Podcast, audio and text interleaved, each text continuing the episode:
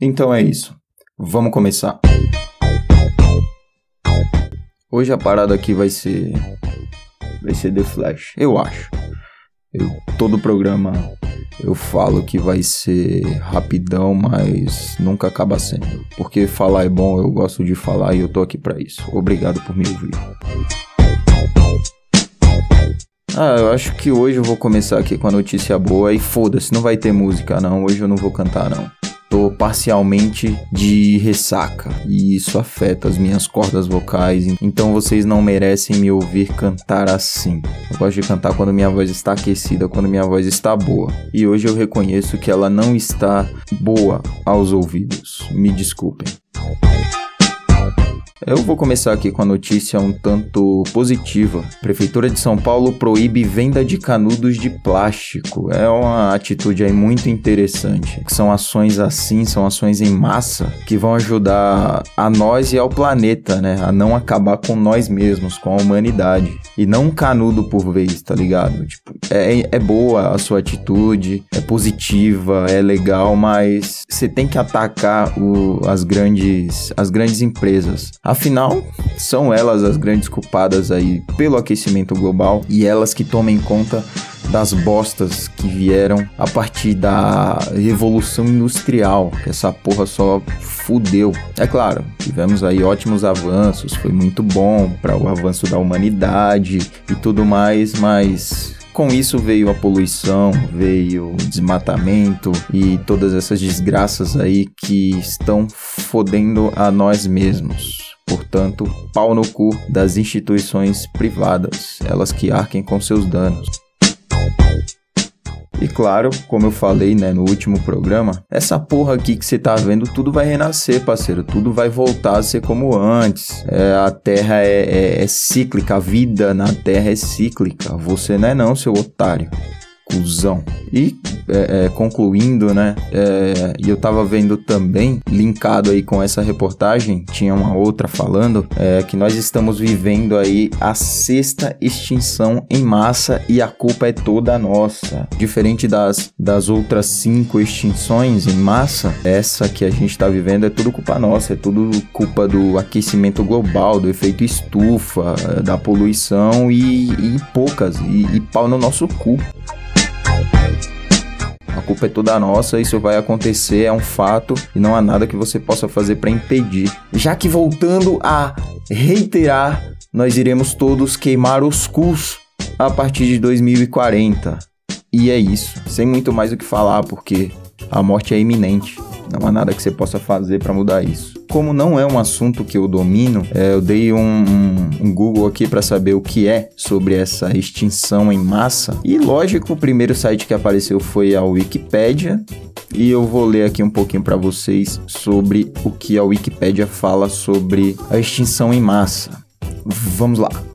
A extinção em massa é um acontecimento relativamente comum no registro geológico que se caracteriza pelo decréscimo da biodiversidade através da extinção excepcionalmente alta de vários grupos ou, em outras palavras, uma redução acentuada na diversidade, abundância e abundância de vida macroscópica. Essa perda de diversidade ocorre quando a taxa de extinção é maior que a taxa de especiação. Resumindo, é quando uh, a vida na Terra ela vai acabando mais rápido do que vai se reconstituindo. E com isso, claro, eu não estou falando da humanidade, pois já batemos mais de 7,6 bilhões de pessoas no mundo. Isso é gente pra caralho. É foda, parceiro, é muita gente, é muita poluição, é muita extração. O planeta Terra não dá conta, não tem como reestruturar tudo antes que a gente vá lá e corte nossa árvore. Temos que ter mais consciência, as empresas têm que ter mais consciência. Todo mundo tem que se unir, senão vai queimar nessa porra. 2040 tá aí, eu vou voltar a falar. Todo programa eu vou tocar nessa tecla. 2040 está aí. Vamos todos nos foder.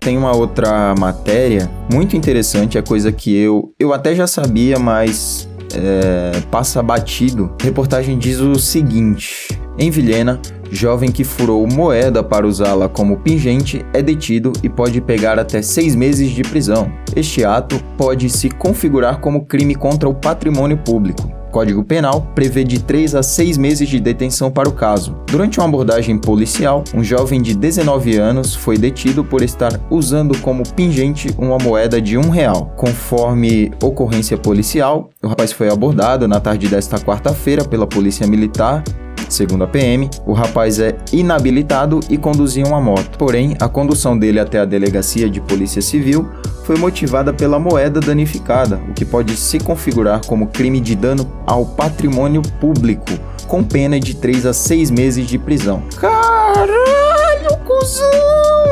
Eu até, na verdade, eu até já sabia que, que você danificar dinheiro, rasgar dinheiro e furar moeda é, é um crime, justamente por ser um patrimônio público, mas eu não sabia que de fato haveria prisões por causa disso.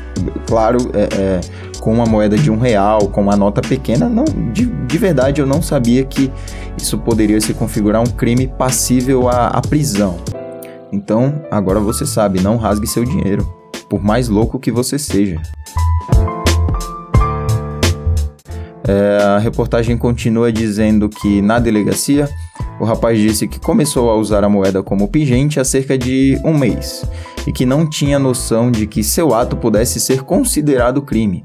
Ele foi liberado e deverá se apresentar novamente para prestar depoimentos a um delegado. A moeda foi apreendida e entregue na Polícia Civil e a moto foi liberada para a proprietária. A legislação que trata do assunto é bem esparsa. Ela explica que o Código Civil Brasileiro, em seus artigos 98 e 99, define implicitamente que o dinheiro é um bem público, a moeda pertence à União. Contudo, o seu valor intrínseco pertence ao particular, ao seu detentor, possuidor ou proprietário. Por isso, rasgar dinheiro é crime. Destruição, inutilização, riscar dinheiro ou escrever em nota também é crime. É, pois é, você que faz aí suas poesias, é tudo muito bonitinho, é tudo muito da hora, mas você é um criminoso, vagabundo, safado. Para de escrever na porra da nota. Inclusive, uma parada que tem escrita que isso daí ninguém, é, é, ninguém interfere, né? Ninguém interpõe, é aquele Deus é fiel que tem na nota. É, ainda existe esse se Deus é fiel na nota, é... até onde o Estado é laico e assim deve permanecer. Porque não falam de Goku lá. Inclusive. Ai, caralho. Inclusive, teve um, um, mano aí da Casa da Moeda que imprimiu mil notas com Goku seja louvado.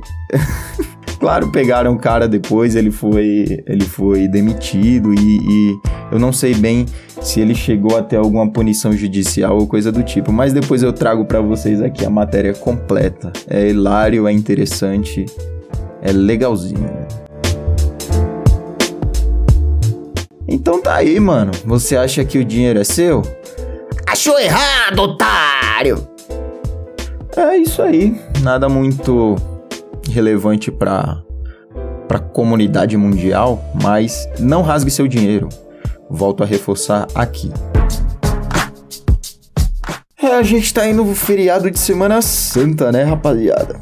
Esse feriado aí é o que envolve, é o que engloba a paixão de Cristo, o sábado de aleluia e a Páscoa, que é o renascimento do Senhor Jesus.